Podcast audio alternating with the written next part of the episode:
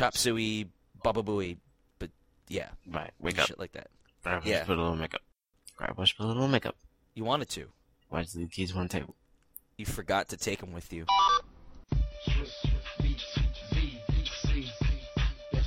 You need to stop playing around with all the clowns and the wanksters. Good girls gotta get down with the gangsters.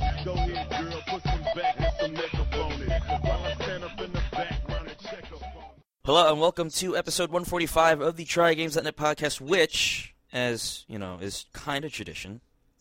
We are recording before we even posted up episode 144. And that's due to several reasons. One of them being that this week was kind of funky again. And two, um, we still can't figure out what the hell is wrong with the RSS feed. So by the time you hear this, we will have figured out what was wrong. Hopefully. So it kind of makes no sense for me to have said what I just said Hopefully. But there it is. Uh, uh, chop suey, baba booey, but yeah, Right, wake up. shit like that. A Yeah. put a little makeup. What? That's Oh. Scott's favorite way to check up. Yeah, yeah. Why did the keys on the table? There you go, create Because you wanted table. to. You wanted to. Grab put a little makeup. You wanted to. Why did you the keys on the table? You forgot to take them with you. I think. Yeah, I even skipped a line.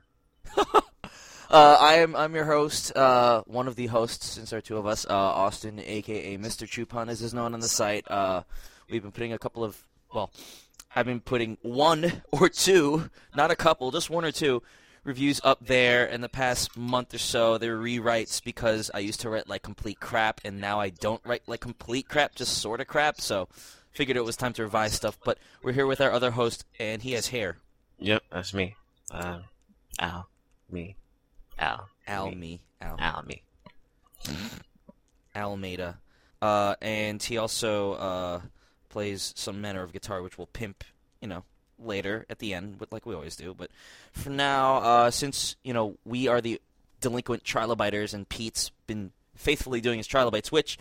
Again, if you stuck around for the end of episode 144, you will have heard. So if you didn't hear Pete's Trilobite, then shame on you, um, and stuff like that. But you don't know what we've been playing. So Al, what have you been playing? Isn't a boy? Oh, I ruined it for you. Shit. Not really, but yeah. Good. Um, Yeah. I think I mentioned it last week. I don't even remember when I finished Summer Night, but I finished Summer Night in like 18 hours, and there's actually more game to it, Mm. but I just don't feel like doing it. Um, basically, there's 50 levels in the labyrinth that you go down to uh, get to the last boss, and then after that, it unlocks like another, who knows how many levels, and then it gets it changes from like super easy mode to mm, not hard mode, but it gets a little tough mm, to the point where it's like, oh well, I'm getting hit from both sides. Damn, but not like the next game I'm playing, which is Izuna Two, the Oh, Unemployed shit. Ninja Returns, Yeah. uh, which is the sequel to the Legend of the Unemployed Ninja Izuna from uh, Ninja Studio and Success or something like that. I forget, but it's published by Atlus. And it seems like Atlus is like the publisher of all the roguelikes that come from Japan, besides like Pokemon. And I don't know if they publish Shinen. uh, Shiren the Uh, Shiren, I mean. Wanderer is Sega. Oh, okay, I was saying. Um, That was a Chunsoft developed game, I believe. mhm. yeah, this wasn't a Chunsoft game though. It's weird. Yeah. I think Ichiran Odyssey is a Chunsoft game. Oh. I don't know. I I would look at it, but my DVD case is all the way over there. Anyway, Oh. um, this game is pretty cool as a roguelike. Um, it's based upon ninjas and has very funny, suggestive uh, dialogue. Uh, mostly about things like one of the main characters is this girl named Shino, and she's searching for her sister, Shizune. And Shizune keeps walking around asking for her sister because she's like ahead of her. You know, in in terms of like, oh, we go to a Skill? town, but she's already been there. oh, I see. Okay. Yeah. Um, so they show her asking about her sister, like, oh, have you seen my sister? And she's like, yeah, um, have you seen my sister? She know, she looks kind of like me, except she's got like uh, a washboard for a chest. what? And, yeah, oh, she's always God. like talking about how her sister has no tits. And, Wow. um, and she does. And she's, um, That's they're like, uh, yeah, I think I know who you're talking about. And they're like, oh no, uh, she, she lives here, but she hasn't been here, or some stupidness like that. And then she's like, runs off. Instead of staying put and waiting for her to come back, but let's not get there. Uh, that just you know moves the story along. But uh, there's another character named Mitsumoto, and he Oh, uh, Mitsumoto. he's like Oh. I feel bad Sorry. for him. He's uh, a ninja that ki- that got kicked out of the village. He's like the one of the last ninjas, and everybody you else are is just, the last ninja. Sorry. uh, everybody else is just like regular villagers or whatnot. So he's desperately like searching for a girl, and no girl wants him. They they it goes to the point where they don't even act like he exists, and the people Mhm. in his crew don't act like he exists. And Oh, like he'll say something, and like for example, there's this one uh, girl, and everybody says hi to her. Uh huh. He says hi. Izuna says, uh, "Don't mind that. That was just the wind." Oh shit. And then uh, there was another uh, person. Like a lot of times, people see the group for the first time and they'll be like, "Oh, how have you guys been? You all look really good." Izuna, Shi- uh, Shino, and even Genon, mind you, Mitsumoto's the fourth person there. Right, And- and they don't. Yeah. Yeah, they they don't even re- they don't even regard him in the same area in the same group as the people he's with. It's just like there's three people in some some something, and then he's like, "Hey, And what something, about me?" And then they continue their conversation. That's cold. Yeah, it's real That's- cool. You know that ain't right. And uh, they even reflected in the manual, which is really funny. They talk about how Mitsumoto um, is so-so with every weapon in the game, but some people are really good with certain weapons, and some people don't use others. But he uses every weapon, but he's just not good with any of them. And they Oh. laugh at him. They're like, "Oh, check out Mitsumoto's stats," because they they show they say triangle means, "Oh, this character's not so hot at it." Check out Mitsumoto, haha. And every every one of Mitsumoto's stats is a, a triangle. And people are assholes. Yeah, and then um, of course this this whole manual is uh, presented like in Izuna's um uh, Point of view. point of view. Yeah, she's the one that's actually speaking the manual. Okay. And um, later on in the manual, they have a part where they talk about uh character affinities to each other because you can actually get two characters in this as opposed to the first game where you only have one character. Okay. And also, uh, in the first game, you only had one town and one dungeon, I think. But now in this game, you have many different towns and many different dungeons that you can go into. Uh huh. Um, in the character affinity section, they show how the characters relate because you can take them both into the dungeon and whatnot. And this between like the first character you choose and then the partner that you choose, so it's different for different people and whatnot. And then they go, um, yeah, Mitsumoto gets along with everybody because he's a pushover. So um, yeah, he's like he's like the best character to choose for anybody. Like if if you are not really sure as to who you want to bring into the dungeon, well, you just bring Mitsumoto. He, he'll, he'll be glad to come along. Because he's a pushover. Yeah. Um, oh, people are mean. So I've been playing that, and uh, I finished Bionic Commando. Uh, Mhm. That was after the podcast, I think, or the day after. I think it was immediate. Yeah, it was almost immediately after. Yeah. Uh, nah. Yeah. Bionic Commando's a, it- it's a decent game. Uh, the the end is just so disappointing. It's not. I, I'm talking about the gameplay, not the storyline. Like the storyline Okay. is just. I don't even want to talk about storyline. Storyline. Most people already know what's going on with that, and uh, how some people may think it's corny and whatnot. And I thought it was all right. I didn't think it was so, as corny as other people thought. Um, It reminds me of my wife. uh, but the actual gameplay, ah, man, the second to last boss was easy. I was pissed off about that, and the last boss is is not even a boss, and I was a little disappointed about that too, because of the fact of who the last boss is and Uh huh. everything like that. But one of the really cool parts of the game was close to the end, where you had to fight uh, a swarm, like a horde of enemies, and you Okay. had to hold your ground or basically run around uh, this like library and cap everybody. And then that was a cool part of the game because you got to use a whole bunch of different kinds of weapons. You had you You gotta cap to- everybody in a library. That's awesome. and um, Library's like, shh, buck, buck, buck, buck, buck. Shh. well, it's more like an archives, not like a Okay, I was gonna say, public library. People sitting around talking about. buck, buck, buck. Shh. Um, Yo, cut all that shit out. So after I finished Bionic Commando, I started playing. Well, I continued playing Prince of Persia, the uh, new one, Uh huh. which is uh, a breeze. Uh, Prince of already- A button. Huh? Prince of A button. No, it's not really. I'm, I'm being cynical. I, I, I know. know. Uh, but anyway, that is pretty cool. It's nice to just sit and look at the lush environment and go through it with acrobatics and try and do everything without having to like think about it. Because of course, if you think about it, you fall and then you get saved or whatnot. Right. I am now about to beat the third boss. Uh, I had gotten up to the third boss area before this podcast recording, Mm-hmm. and I got all the powers, and, and I mean, and basically the game is over at this point because all I gotta do is just run through a couple of levels. But I really would like to try and get some of the achievements uh, before I move on to the next game. I don't know how long I'm gonna spend on that because in the mail I just got my Madden 10. Oh Yeah, shit! So um, Oh sucky I will most likely be popping this into the 360 after the podcast, unless I decide to pass out. Because I only had like what five hours sleep today. Mm, sleep. Uh, Uh, did I play anything else? Mm, um, your face. no, I didn't play anything else. Um, so on to uh, what Mr. Austin has been playing all week. What have you been It's- playing? It's been all Advance Wars, man. Advance of Wall. I'm at the. I believe I'm at the last mission um, of the of the of the regular campaign. Mm-hmm. I mean, I still have, I, I still have um, the rest of um, let me see, the rest of what what are they called? Training missions. They call like I- again they call them training missions. They're just you know free battle missions, right? You know they're not Oh, you campaign mean like missions, the but war room stuff? yeah, yeah, basically. Mm. Um, and I've got a, a few of those to go. And in fact, I'm like halfway multitasking and trying to play one now because this thing has got me by the balls. Oh, And I, I swear I could like by the I could do it if I ghoulies. tried. By the crap, by the ghoulies.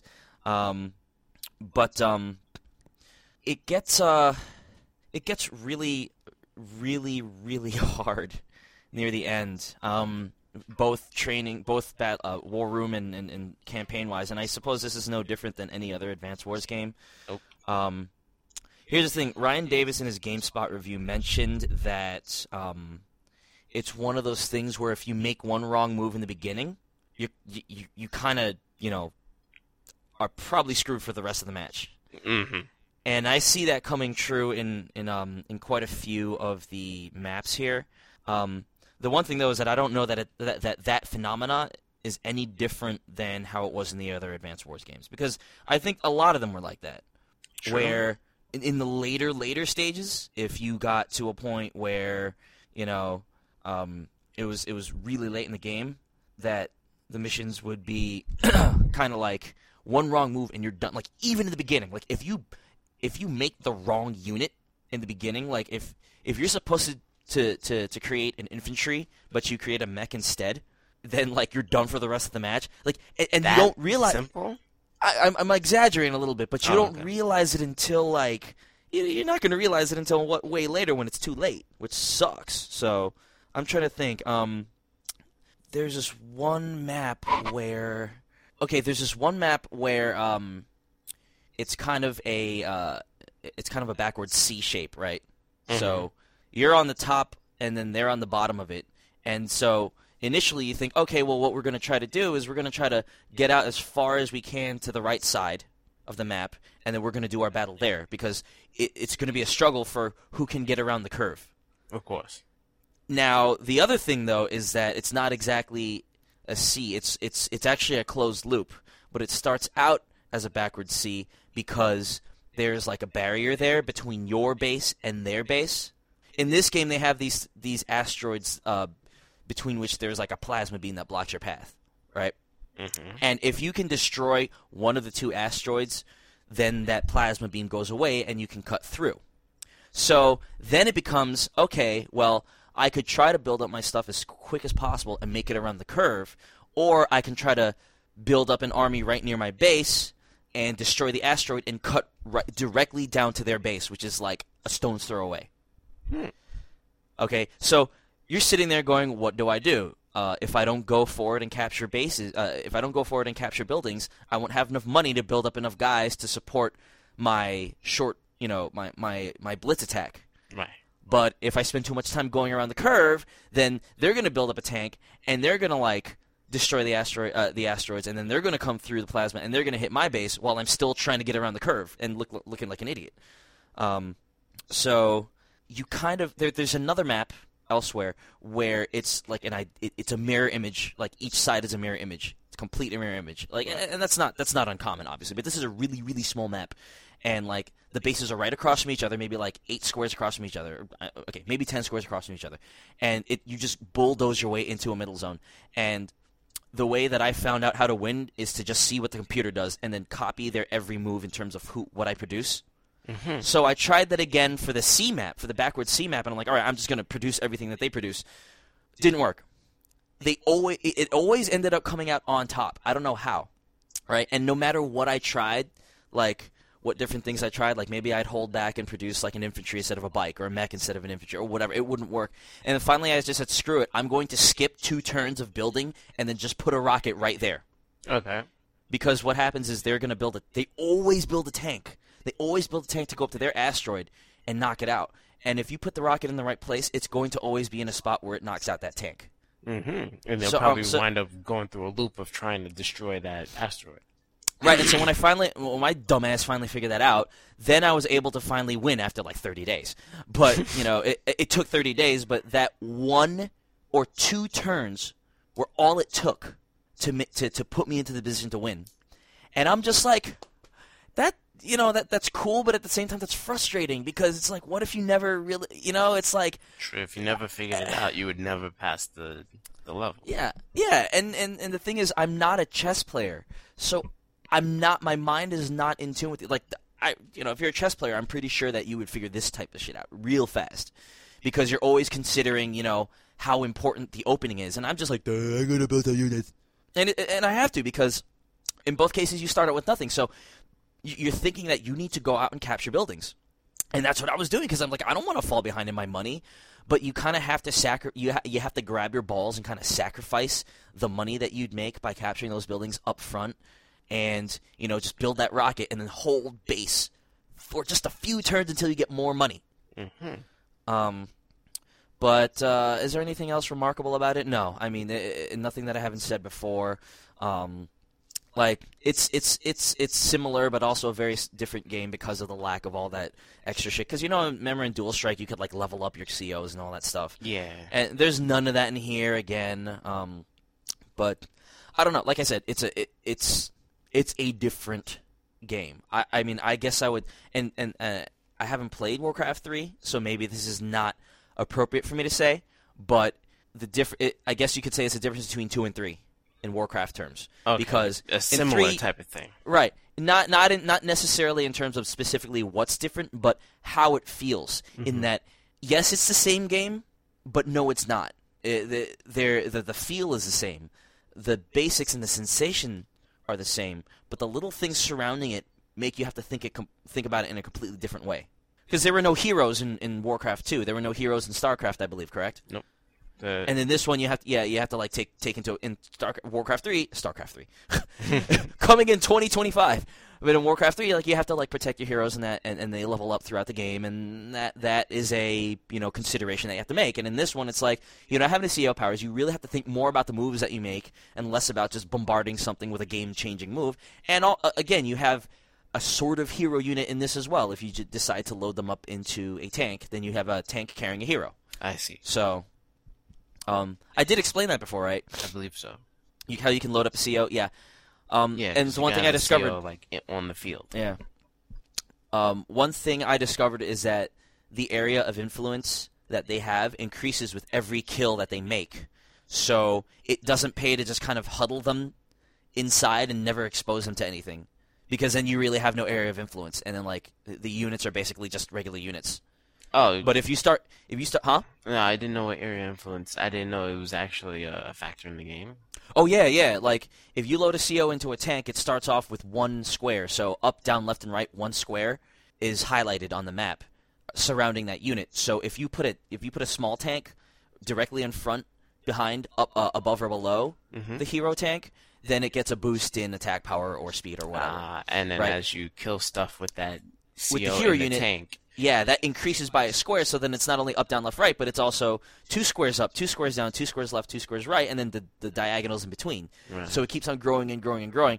And, it, you know, there that's kind of a push pull, too, because it's like, do I expose him to danger, or do I, you know, exploit the advantages that he can give me? Right. And that then you also start to think, should I put my CO in a rocket because then I can prote- surround him and protect him, and then he can kill stuff from a distance, or do I want to put him in a tank where he'll be doubly strong, okay? And if people break through my defenses and I'm a rocket, then my CO's gone and I have to load up a new one. And I believe that like when the CO unit is, is destroyed, you don't lose. You just have to load the CO into a new unit, and I believe you start from square one again Ah, where yeah. your area of influence is shrunken down. I could be wrong about that, but I think that's what's happened to me. So, Okay. but um, yeah, that does that that makes for a very interesting push pull there, um, and I suppose it makes up for the lack of um, the lack of CO powers because that was also a push pull too. Oh shit, his meter's almost full. What do I do? Do I do I do I destroy one of his units and then like he'll unleash fucking like Blizzard on me or whatever, or do I you know do I do I just play conservative? So, yeah. Um, anything else I've been playing? Uh, no, but Cop Sirens. Uh, cop sirens. Um, I believe that is it for me. Um, we do have a mailbag for Mhm. once, uh, which true. is very pleasant. So we will get to that right after these messages. We'll be right back.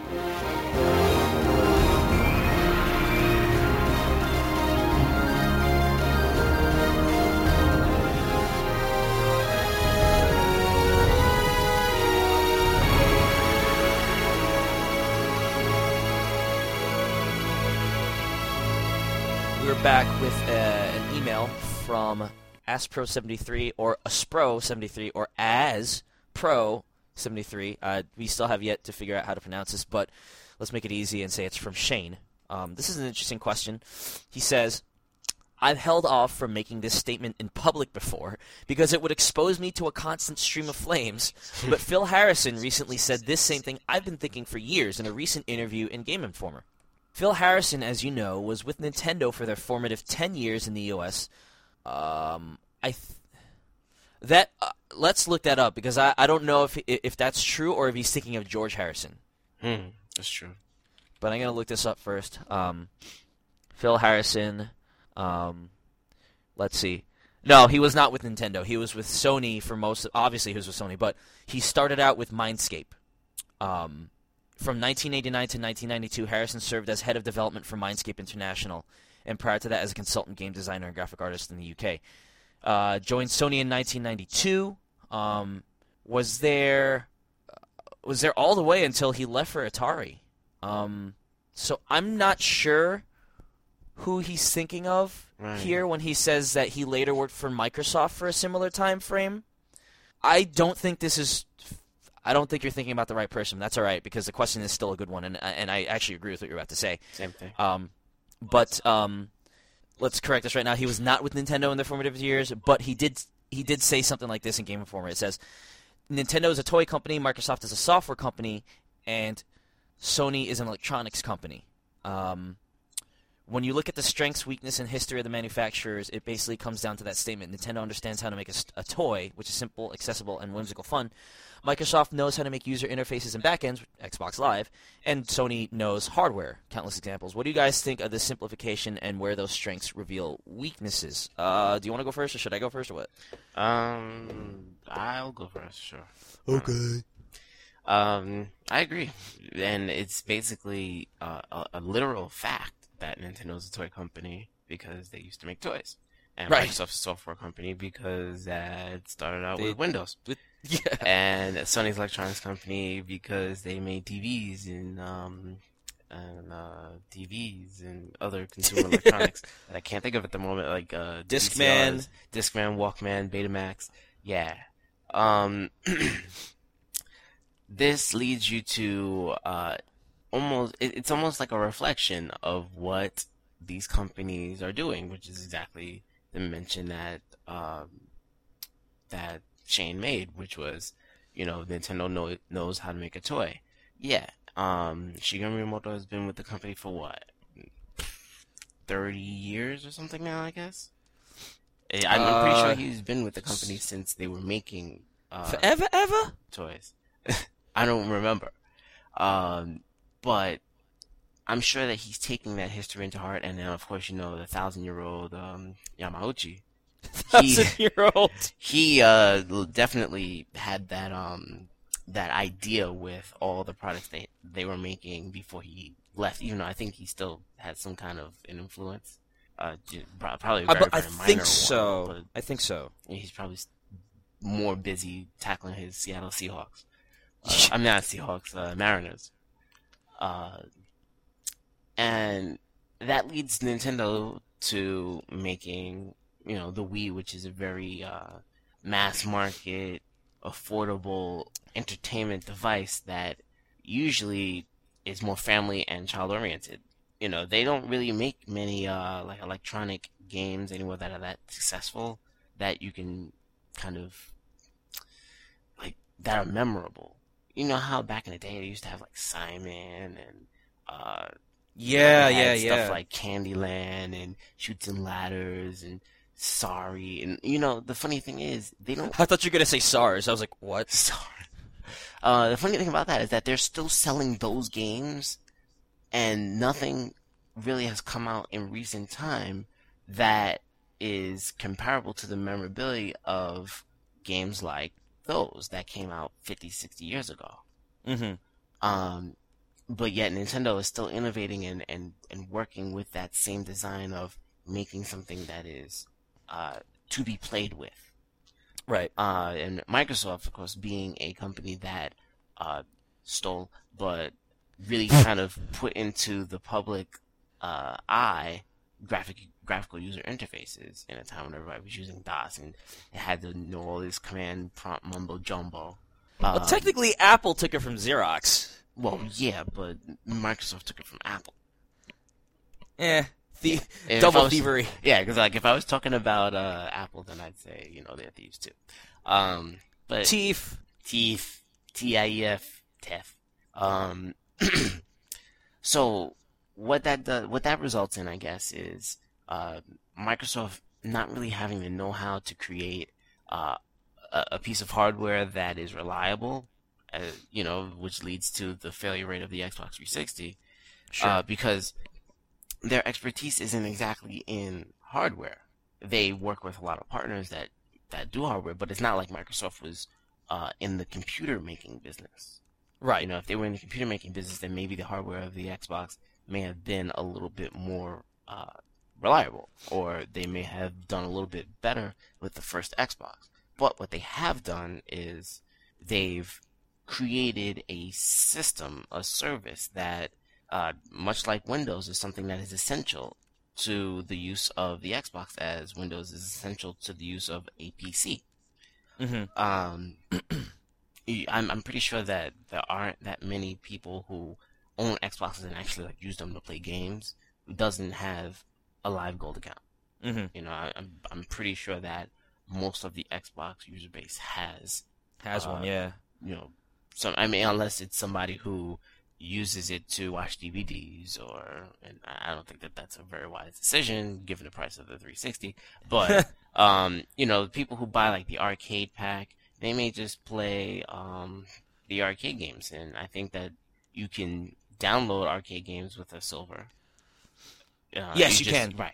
You, you, just can do everything. Yeah, games you can do everything that you can with a with a gold. You just cannot play multiplayer games in most cases, unless it's something like, I believe Final Fantasy XI let you still play it because you had to pay Square. Oh yeah, yeah. That that was the only uh, break in the mold, as far as Yeah. I know. Um, so that that factor is, you know, Microsoft's strength, and uh, well, Sony. I don't know. I have a lot against Sony in in terms of their hardware. Like I I, I guess they know hardware, but I honestly don't think that they know hardware as much as they know how to use their knowledge of consumer electronics to get people to buy their products. Huh? Okay. Meaning, you know, uh, the PlayStation, the original PlayStation, uh, people used to hold the PlayStations upside down in order to play them. Yeah. you Yeah. know? Uh, that's shoddy hardware. I've never had to do that with any other console in my life. Um, I, I mean, I never had to do it with mine, but I had to do it with Mike's. Uh, Master Mike. so, you know, in that case, it was like, okay, um, that that's a, a negative. And then you have the PlayStation 2s. A lot of PlayStation 2s were faulty, but not as like astronomical as 360s were, because it was never really made into an epidemic type of, you know, a well-known situation. Oh, Xbox 360 failure rate is so high. right. But one of the reasons why PS2 has sold so many units is because of people buying replacement PS2s, but they just weren't complaining about it. Um, they they claim that, of course, the uh, the the graphics processing and everything like that, and you know the dual uh, process, the dual vector units was uh, a, a a technological like advancement to the point where uh, you, you're gonna get these amazing graphics, blah blah blah, but no one really knew how to use it. But at the same time, they used their marketing muscle that they uh, they uh, have developed with selling their TVs and VCRs and everything like that to be able to make good decisions about portraying, you know, uh, not portraying, but uh, communicating the value of their product to the mass market Mhm. and picking up the proper software that was necessary to get all those people into uh, the PlayStation. And they continue that, and they, they, they still continue that to this day, even though, uh, you know, they're running into a couple of bumps, like, you know, making the PS3 way too expensive, and then going with this new technology and sticking it in the PS3 as they're like, uh, kind of sticking their, all their eggs in their one basket with putting a Blu-ray into the PS3. Um, and then now they're bringing out the PS3 Slim, which it, it's kind of not late, but you know, it's been a long time since the original PS3 came out. But I believe that now with this PS3 Slim and it being three hundred dollars and being much more affordable, uh, and a much more of a value than the older PS3s were, Uh huh. it's going to push Sony uh, probably back into the the market share location that it wants to be. Uh, maybe close to how the PS2 not is now, but like growing at a rate of what the PS2 was growing at this point of its life cycle. And We're only Okay. what three years into life cycle, something like that. Uh, yeah, now? 2000, 2006. Yeah, So Yeah, three it- years almost. yeah. Come November, it'll be thr It'll be the third year. Yeah. And so I'm I'm I'm I believe that with Sony's uh, marketing muscle and their knowledge of consumer electronics and how to get it into people's houses, this holiday season is probably going to be really in in their corner In the because corner. of the, yeah. uh, the the tight competition between the 360 and the PS3 with price point and value. If only they had like a serious killer app for the holidays, which I, I, I can't think of anything. But like, imagine if Final Fantasy 13 was coming out in November here. It's coming out in December in Japan, but that will help Sony Japan. But imagine if it came out in November here. That would probably really bring a big surge of PlayStation 3 sales. You know that does that does uh, bring up a good point where this holiday season I haven't really heard about much coming up for it that I'm excited about. Mm-mm. I mean, that that may just be my ignorance, but like I haven't really. The other thing about the holiday season is that a lot of the big stuff is being pushed to 2010. Oh right, right. And For so I'm thinking the holiday season might be a little dull. I'm trying to think that I mean they they react. What is it that they're reacting to? I mean I know there's a huge thing that they're reacting to, and I can't for the life of me I can't think of it, and I feel really stupid now. Um, I Is don't it know. Bioshock Two? No, Bioshock 2 is uh 2010. So what the hell are they reacting to? I know Everything it's something. is 2010. Bayonetta, Bioshock 2, um, uh, shoot. Call of Duty's still coming out in November. That must be what it is. That's probably what it is. yeah? But you think? you Call know? Yeah, people love that shit. They eat that shit up. That's But one I'm, game. you know, one game, Huh? one day. That's one game, one day. I know. Last year it That's- was like eight games in a day, Yeah, I know. and I, they and I all think that's to make money. I think that's why this year it's like, uh, dude, we should slow down. Um, yeah, we're not, you know, we're um, we got to be careful because you know last year it didn't go so well. Uh, okay, let's slow down. So, I don't know. I mean, I honestly don't know, but that's what Yeah. I thought. That's what it was. Um, But, But- I, I don't think that there's any super super big hits um, coming out for anything. November, December. Besides Call of Duty. Well, let's actually take a look. Uh, that's just because I'm nosy here. Yeah, I, uh, I would have looked if, if I knew, like off the top of my head, where to look. I mean, I wouldn't. all games. I didn't want to look in the store, website, or whatever. Take too long. Right. Well, the internet is fast in life, so oh no.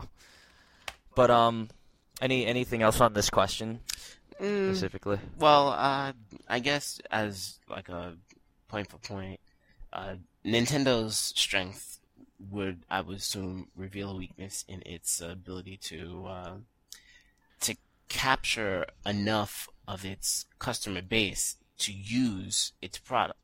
Like parents buy the Wii for their kids, and they may use it for like Wii Fit. You know, they're they're exploring options to try and get those casual adults to get into using the Wii, but not for what the Wii is intended for. Technically, you know, I mean, in its core, still a video game console, but these adults are not really playing video games. They are using applications with a device on their television, set-top Okay. box almost. You know, if if these same parents bought, say, a Wii for their children to play uh, Mario Galaxy and uh, Mario Kart or whatever, but at the same time they were playing something like you know Metroid Corruption, or they were playing Mad World, and they were playing things like Resident Evil games and whatnot. All the the more you know M-rated, T-rated, more geared toward that age range software. Right. Then I would see a lot more of a uh, shift in the market share going toward the Wii because, of course, there'd be a higher uh, attach rate. There'd be, you know, people buying the Wii, but they buy something for the kids and they buy something for themselves. Buy something for the kids, buy something for themselves. But really, a lot of the casual people, they just buy it and they buy software for their kids. And they buy all that, uh, you know, uh, party game crap, carnival games and uh, Oh, and Imagine Babies and all that stupid crap. oh. Um, with Microsoft, well, their hardware is kind of uh, getting a little better, and you know, it still sucks that you know you can kind of bet that your hardware will die, and then you'll have to send your equipment in for warranty and pay hundred dollars to extend your warranty. And then when the warranty dies, the the hardware's gonna die again. Uh, it's kind of like a car almost, but uh, that while it's still a weakness, it's not that much of a weakness. Um, I would have to guess that a, weakness, in in my point of view, is something that I guess I it's just something I want want Microsoft to change, is in how they produce their hardware. And of course, you know this is a, a, a Microsoft thing, Th- and I'm not even just talking about hardware, but I'm talking about software as well. But um, since we're not talking about anything other than 360, I'm going to talk about 360 hardware. But their proprietary um, train of thought and their value added train of thought that produces things like expensive hard drives that don't need to be Ah, that expensive, Yeah. um, that produce expensive controllers and expensive accessories, you know, like a freaking $60, $70, $80 uh, Ethernet adapter, uh, the wireless Ethernet adapter, which, you know, I- I'm pretty sure that you can get something comparable to that for a laptop for less than for less than eight dollars. I mean, you could probably get a USB um, wireless adapter for forty bucks now. But they Uh, don't yeah. lower their prices with you know market changes. They keep their prices the same, and that's probably due to the fact that they don't improve their hardware for accessories. They improve their hardware in their console, and yet they don't reduce the price in that that much either. Uh, with Sony, I don't know. Sony, they, I guess their main weakness would be in, uh, no, I don't know. I don't know how home is going to work, but I was going to say in, in creating a community based in software for their user base to interact with, as Xbox Live has something like that. Like, I, I don't even really know because I don't have a PS3, but you may know. Uh, is there any type of community, uh, application to PS3 internet or like you you can't communicate with anybody through your PS3, can you? Uh, yeah, you can. I mean, it's it, it's you can you, you create a user sign in, Mhm. um, and that's linked to your Sony online account. So like all that shit that you put your wa- uh, money in your wallet and that that what you signed up for for your PSP, Right. that is probably going to be tied. If you ever got a PS3, that would be tied to your account there. Mhm. Um, and you can, you, I mean, you can send messages and stuff, and you have an inbox, and I mean, all that stuff is there. okay. It's just not as tightly integrated as the 360 is. Of course. That, that's all it is. It's not like you can Um, send a message to somebody while you're in a game and tell them, "Oh, I'm playing this, come play that, blah blah." And you Um, I, uh, I don't know about in-game messaging. I, I, I, they may have upgraded that. I, I, I haven't, and the reason why I don't know is because I rarely use my PS3. Mhm. Um, and you haven't for- upgraded to firmware 3.0. um, I upgrade where I can, but I don't recall taking the time to do 3.0. Okay, because maybe it's a new change or something. Right. Um, but yeah, I mean, it's not. It's not like it's it's a wasteland. You know what I mean? It's not like it's it's it's garbage. It's just not as tightly refined as as tightly integrated. Um, put it this way, um, and and something something that could bear some uh some some commenting in Shane's question is that, uh, you know, it's very Japanese. The so- Sony is still very Japanese. oh yeah, that's true. So that whole thing is kind of. I, I mean, you, see what happened with Nintendo when it's just like people don't want to play online games, and it's like, uh, really? But you dude? know, it's funny about that. I'm guessing that they're using their mentality of people want to play online games to what goes on in their territory in terms of their society. Maybe people in Japan don't play online games because there are more places where people can play together. together. Sure, sure.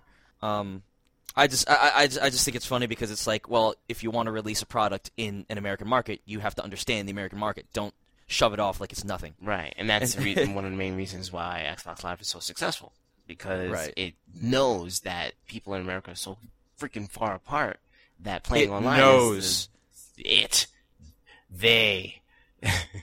uh, No, yeah. no, no. I'm saying nose because you have to blow your nose. Oh yeah, that like too. Um, but uh, yeah, so did you find out what's coming out this year? Yes, um, I was. I'm actually on October, and we've got Uncharted 2, Brutal Legend already in October, Oh. um, and then and then Mario and Sonic at the Winter Games. Even though we can laugh at that, you know it's going to sell something. oh yeah. Um, and then Ju-on, aka The Grudge, the Grudge. that Sarah Michelle. Why? That's coming out for Wii. Um, Drawn to Life.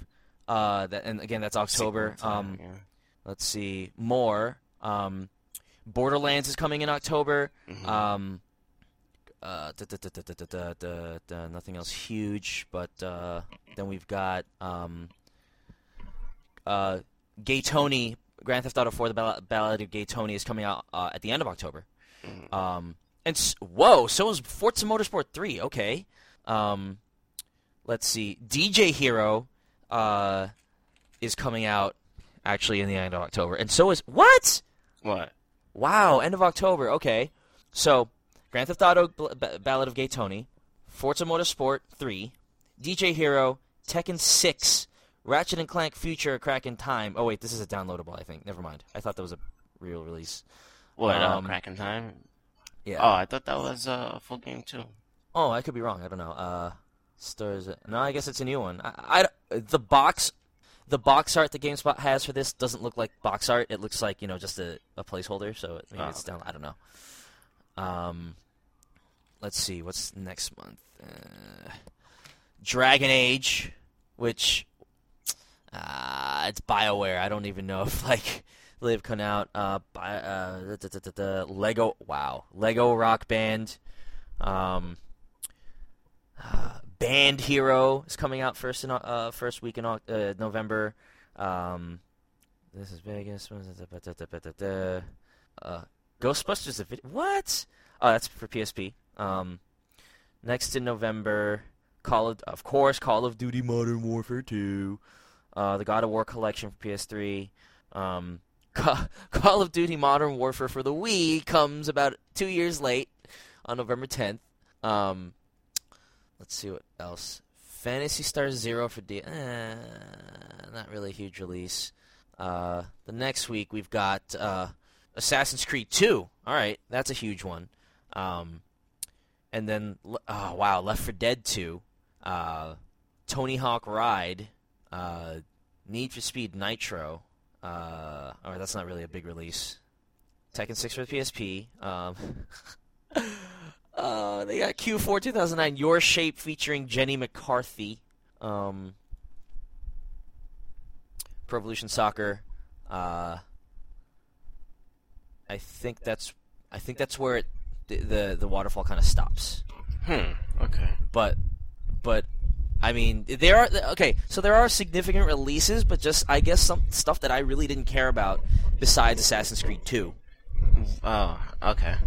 So, um, I mean, for me, but but then like then you got the whole Activision stuff with DJ Hero and, and Tony Hawk Ride and Mm. all that stuff. So that's Tony Hawk I mean? accessory. accessory. Um, is your nose clear, sir? Yes, it is. Very good, sir.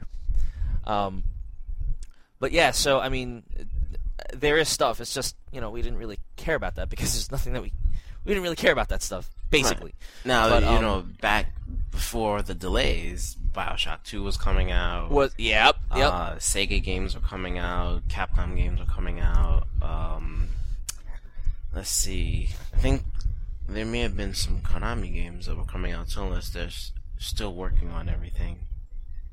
Uh, you know, imagine if uh, Final Fantasy 13 was gonna come out, and uh, shoot, there's really nothing for like PSP or anything. Um, Tekken Six or PSP, oh yeah. which comes out like two weeks after the PS3 version. But um, the here's what's funny about this whole thing is that I still haven't answered Shane's question yet.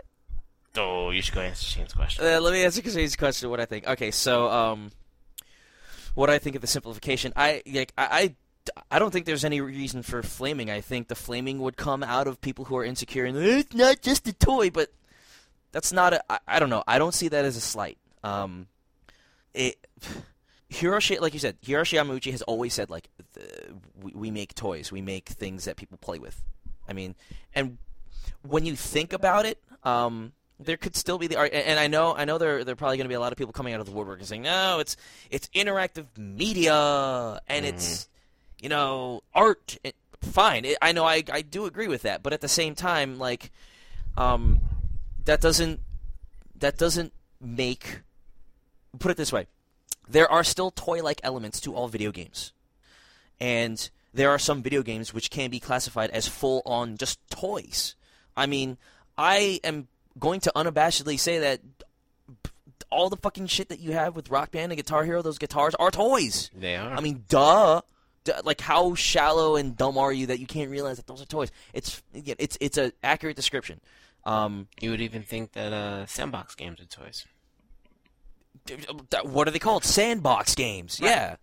Um, but anyway, I mean, for for for for you know, Phil Harrison saying Nintendo's a toy company. Obviously, you know, well, it depends on when he said it. If he's if he's saying this as part of Atari, or if he's or if this is an old quote for him as part of Sony, like maybe that was a slight when he was part of Sony. But still, it, it it's it's true. I mean, look at the way they conduct themselves. Look at the way that they they target things. I mean, um, the way that they uh, okay so never mind the fact that they're marketing the Wii to older people with yoga and stuff. They still kind of like the, the, the mentality and the mood behind their their marketing and how they release stuff and just everything. And like look at the way that the Wii logo like the, the two eyes look at the way they bow in the commercials you know? It's it's, It's all very yeah it's like a toy. And and there's nothing getting around that and that's fine. Um and I mean look at the way that they um that they created the GameCube right then and there. I Mhm. mean, the lunchbox Lunchbox. jokes. Okay, the Fisher the indigo color. video game console.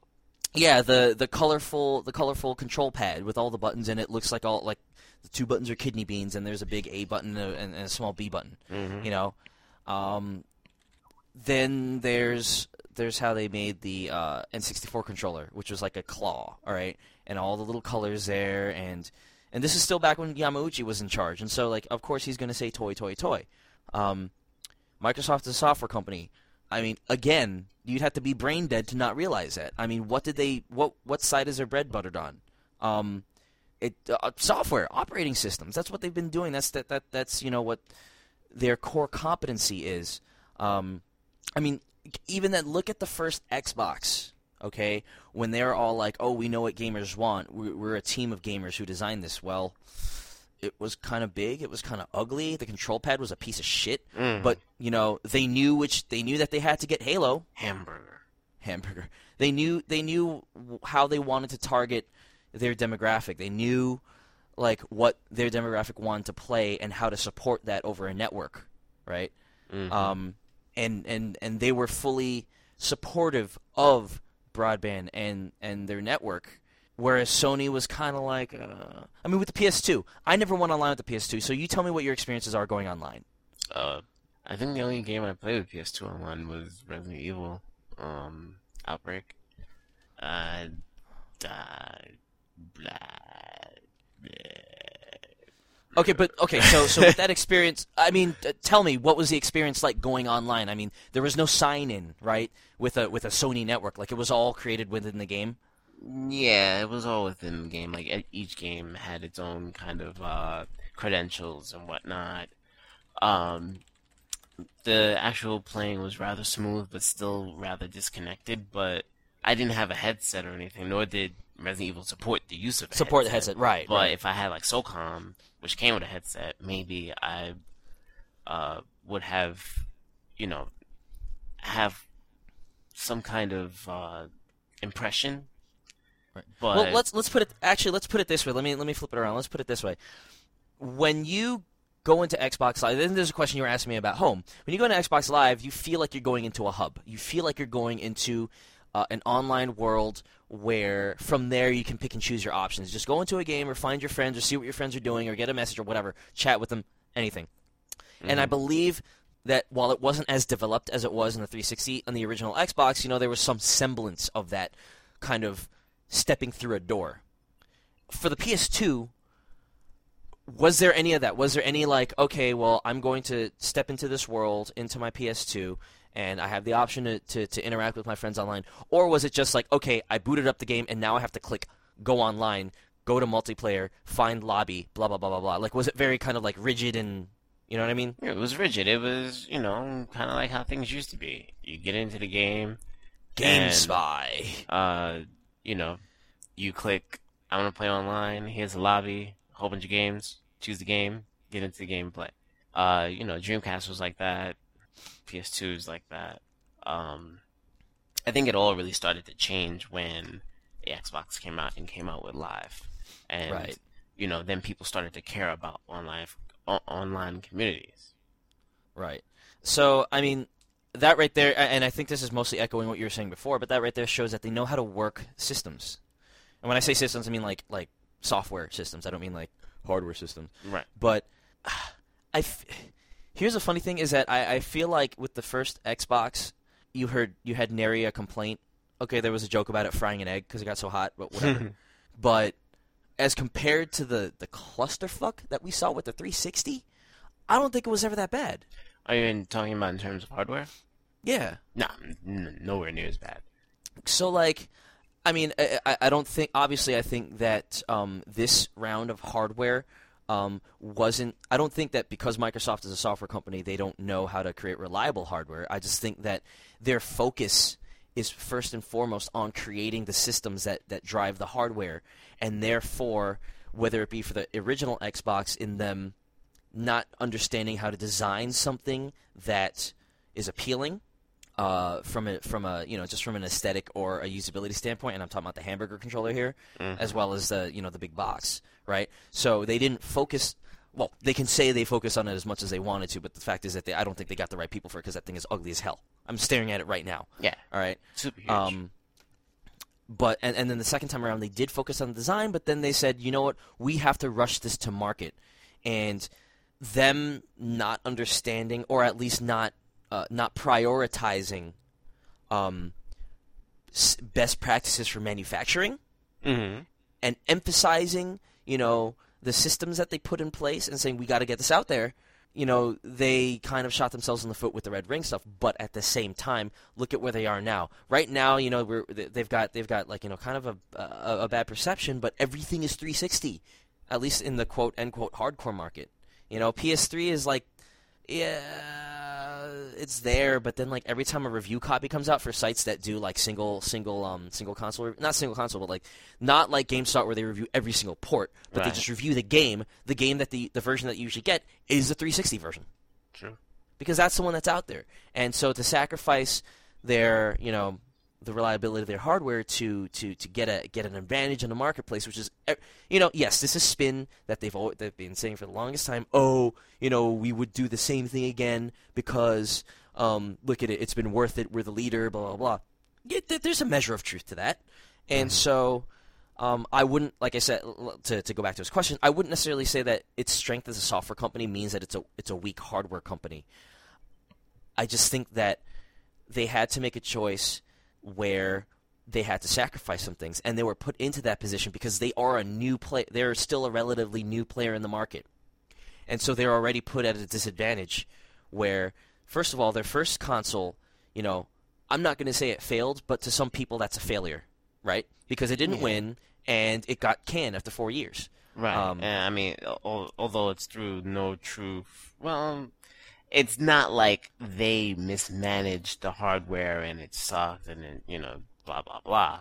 Well, They they mismanaged it the first. They mismanaged the first Xbox in the sense that they didn't recognize that they needed to own the rights to the designs. Right, but because what, they shared that with Nvidia. But I, I know what you mean, like in terms of like rushing shit. they didn't do anything like uh, what Sega did in terms Ah. of alienating their fan base. Right, right, right. Yeah, right. No, that's a, that's a good point. Um, but yeah, so so again, I don't I don't see that as a weakness. I, I think it's something that comes with the territory. I mean, look at Nintendo at first. All right, the original NES, yeah, it dominated because Nintendo was a toy company and knew how to market. But you know, whereas today, Super Nintendos, N64s, GameCubes, Wii's, they're almost all pretty much reliable. Nintendo DS's, unless you really threw that shit off a cliff, is probably reliable. Okay, the first NES, that whole cartridge problem was a mess. True. Oh, I have to blow into my cartridge. Oh, I have to clean it with alcohol, even though Nintendo says I shouldn't use alcohol, even though the main ingredient in their cleaner is alcohol. you know? Oh, I have to, you know, push the cartridge in, but only halfway. Or I have to push it in and then, you know, press it down and then press it up again and then press it down and keep on doing that until it works. Or I have to press the power button three times for it to work. You know? All that stuff is reminiscent of putting your PlayStation upside down. And uh, So- wait, what else? Wait, wait, wait. There's something else. Um, er, no, there isn't.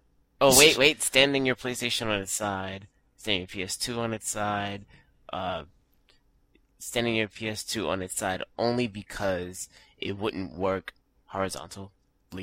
Right. So I mean, I think again, I think it's I, I think it's growing pains. It's one, it's growing pains, and two, it's how much leverage do you have over the market? Right now, like before, PS2 had such a stranglehold that it doesn't really matter that their hardware was a piece of shit, you know, Mm-hmm. because people were going to keep on buying them. Like you said, they wouldn't complain about them. And then PS3 now is pff, a sturdy ass piece of hardware.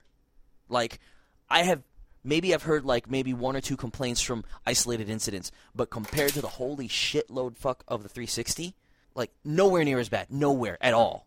You know, and it's it's rock solid as far as I've heard. So, and, and where is it now? Uh, You know, it's it's it's not doing it's not doing as well as 360. So it's like it's it's more about where you are in the market and and, and how you manage it. Um, which is, of course, which is not to say that next go round Microsoft should not make a good good piece of hardware. They should. Yeah. Um, and I, and you know what? I think they will. Um, it's it's all about learning. But if if you want to generalize it, yes, Nintendo is a toy company, Microsoft's a software company, and Sony's an electronics company. But I think that only says that only speaks to their core competency. It doesn't necessarily say what they're sh- what they're weak or strong in. I mean, you could argue that Sony's televisions for a long time, the Bravias, were far from the best in the market, and they thrived on name alone. Like you were saying about how they got people to buy PlayStation. That doesn't mean that they're not an electronics company.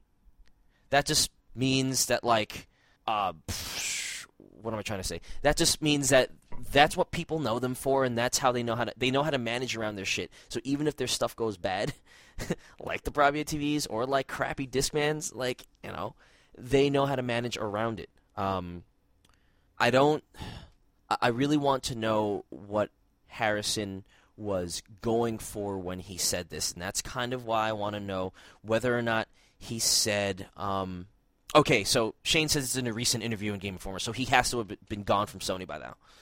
So Um, but yeah, I mean, if you just break it down to basics, what did Nintendo start out as? What do they do today? Nintendo does not make operating systems, and they don't make any other electronics besides video games.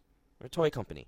Um, it's this is just a statement of facts. I mean, I don't I don't think uh, to, to to wrap this up. I don't think this is anything that should be flamed at. I don't think this is anything that should be you know taken taken too seriously. Not because it's not true, but because it's a very it's it's like ABCs, right? That's like saying, oh, uh, Coca Cola is a beverage company. All right, duh. And then I mean, they're gonna come out with the Coke box. the Coke box. Oh, Jesus Christ. hey, hey, man, you guys. I, I, I just need a taste. I just need a taste. But Just for the You know- taste of it. I mean, the place of it. Uh, Coke it's like um, a Coke box. I mean, like uh, the only thing I could, the only kind of monkey wrench I could throw in here is when we talk about something like Vivendi Universal, where it used to be a water company in Europe, and now it's an inter- and it, then it became an entertainment, you know, media company, right? But still, otherwise, Nintendo's a toy company, Microsoft's a software company, Sony's an electronics company. That's that's really just, you know, You I don't know what's what funny? Thinking about those three things, uh, Nintendo comes out with peripherals, extra toys to play with, Mhm. in, in terms of first party.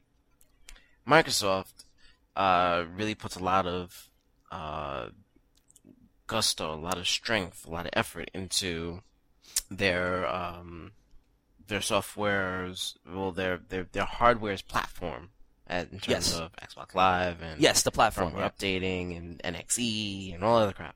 Um, one bit of news that we're going to talk about a little bit later on is about how Sony is trying to integrate their new television technology with their PlayStation 3, Mm. uh, which of Right. course is hardware based, and it seems like the trends may be kind of going in that direction, almost on an invisible, subconscious level. You know, it's like okay, Yeah. you you can put their actions into those pigeonholes.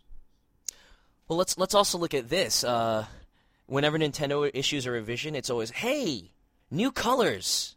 Whenever Microsoft issues a revision, it's hey, update your user experience. And whenever Sony issues a revision, it's like hey, sleeker, slimmer, quieter, smaller. So it's it's you know it's kind it kind of follows that as well. Mm-hmm. And it's it's almost subconscious because I don't think that they're doing it in, in that outright. Microsoft is a software company, so everything we do has to relate Right. to software.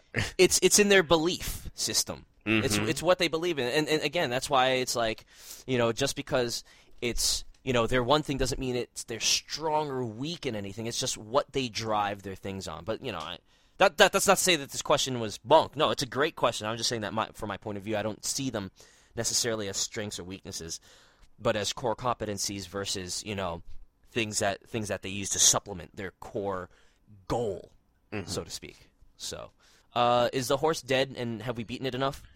um, I'm poking it. It's it's not moving. Cook it, please. I'm hungry. All right. Kidding. All right, we're gonna move on to our newses, and we'll be right back in 30 seconds or less.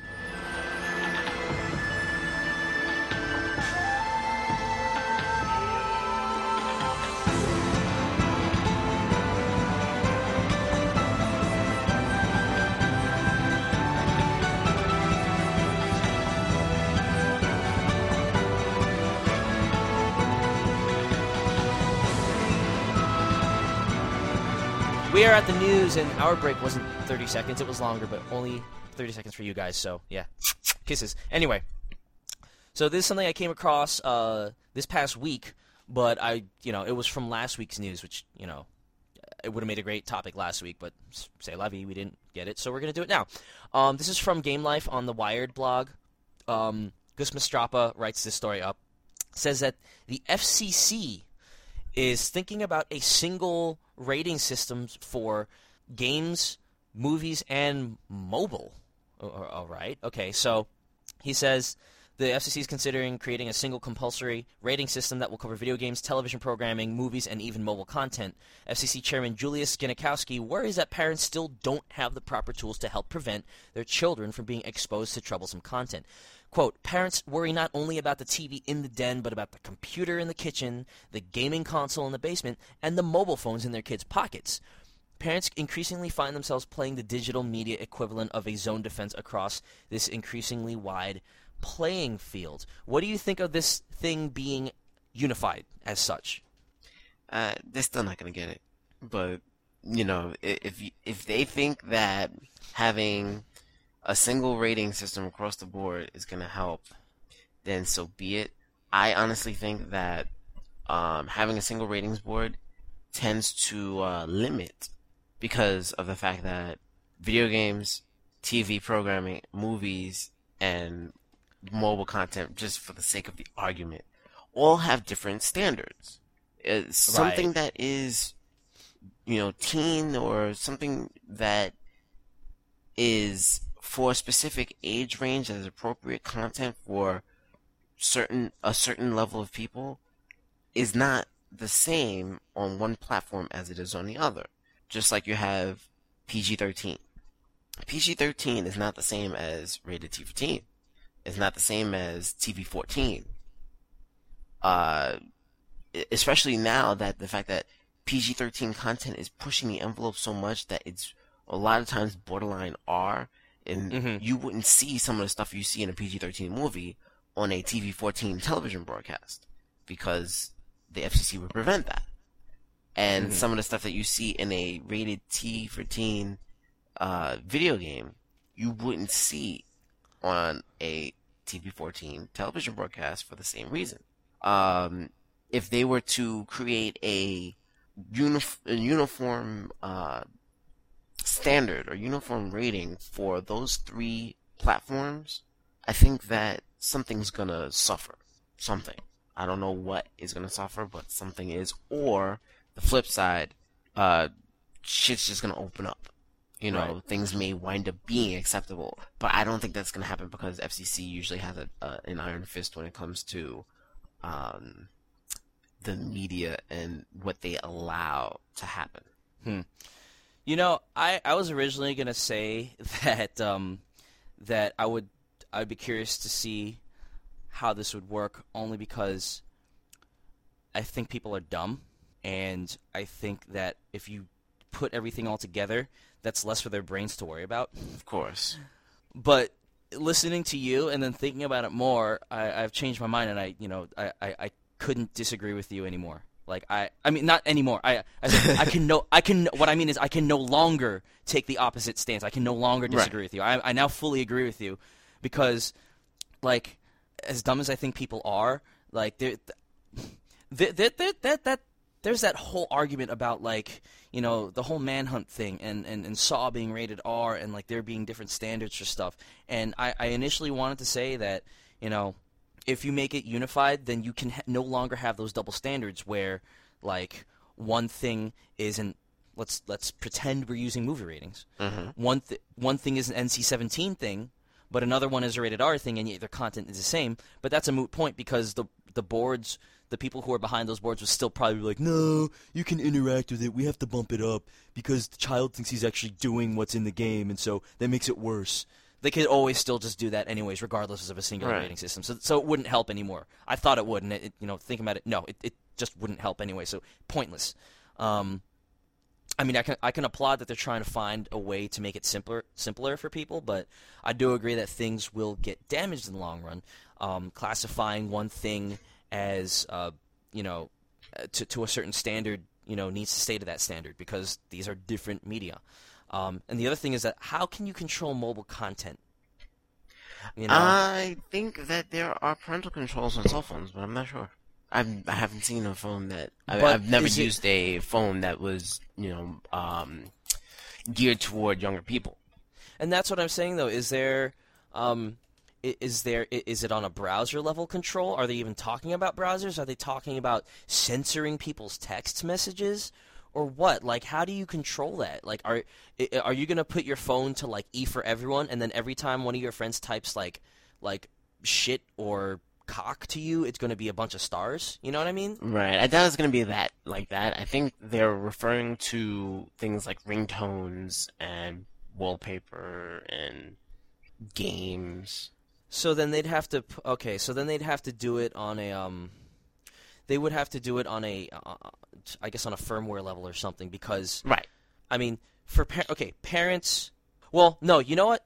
It depends on how the parents are paying the bill because you know I don't like I, I never had a cell phone when I was a kid, right? So I don't know how the I don't know how the controls go with that, but like if a kid is able to just download a ringtone, and you know how a lot of a lot of them are, you go to a website or you go to a a, a, a hub on the phone, and it lets you download that ringtone, and it just bills you. Yep. Bills the the cell phone bill. so I guess the I guess the parents would need a, a, a firmware level control to either turn off purchases made by you know the, the cell phone holder like like they had to get approval first which is probably the easiest thing to do but then that blocks everything Mm-hmm. or um and or you know not doesn't have to be exclusive um all the content that comes through now on a software level has to have an indicator because you know how Xbox um, Xbox 360 can block M games if you wanted it to because it's on, uh, the the the rating is on the hardware is on the disc. Right. And It's on the parental software controls are built into the form, firmware. Yeah, and they'd have to do that for phones too. So now you have to go police all that content everywhere. And because you can release shit for cell phones that doesn't have to go through the licensing process that video games do, Right. uh, that's gonna be kind of hard. It is. So I don't know how they're gonna do that. Um, and th- th- forget about iPhone browsing. Like, Oh, good. are we are we gonna start? Are we gonna start rating websites now? Like, Yeah, I don't that's know. that's uh going into infringing upon First Amendment rights. There. NSFW. So, um, yeah, very interesting. Um, I, you know, whereas before I was interested in seeing this happen, now I am not. Thank you for showing me the way to go home. But I would definitely like to continue to follow the uh, the course of this to see whether the FCC is going to try and do it to see if there's any kind of litigation to protect the existing ratings standards and everything like that. right.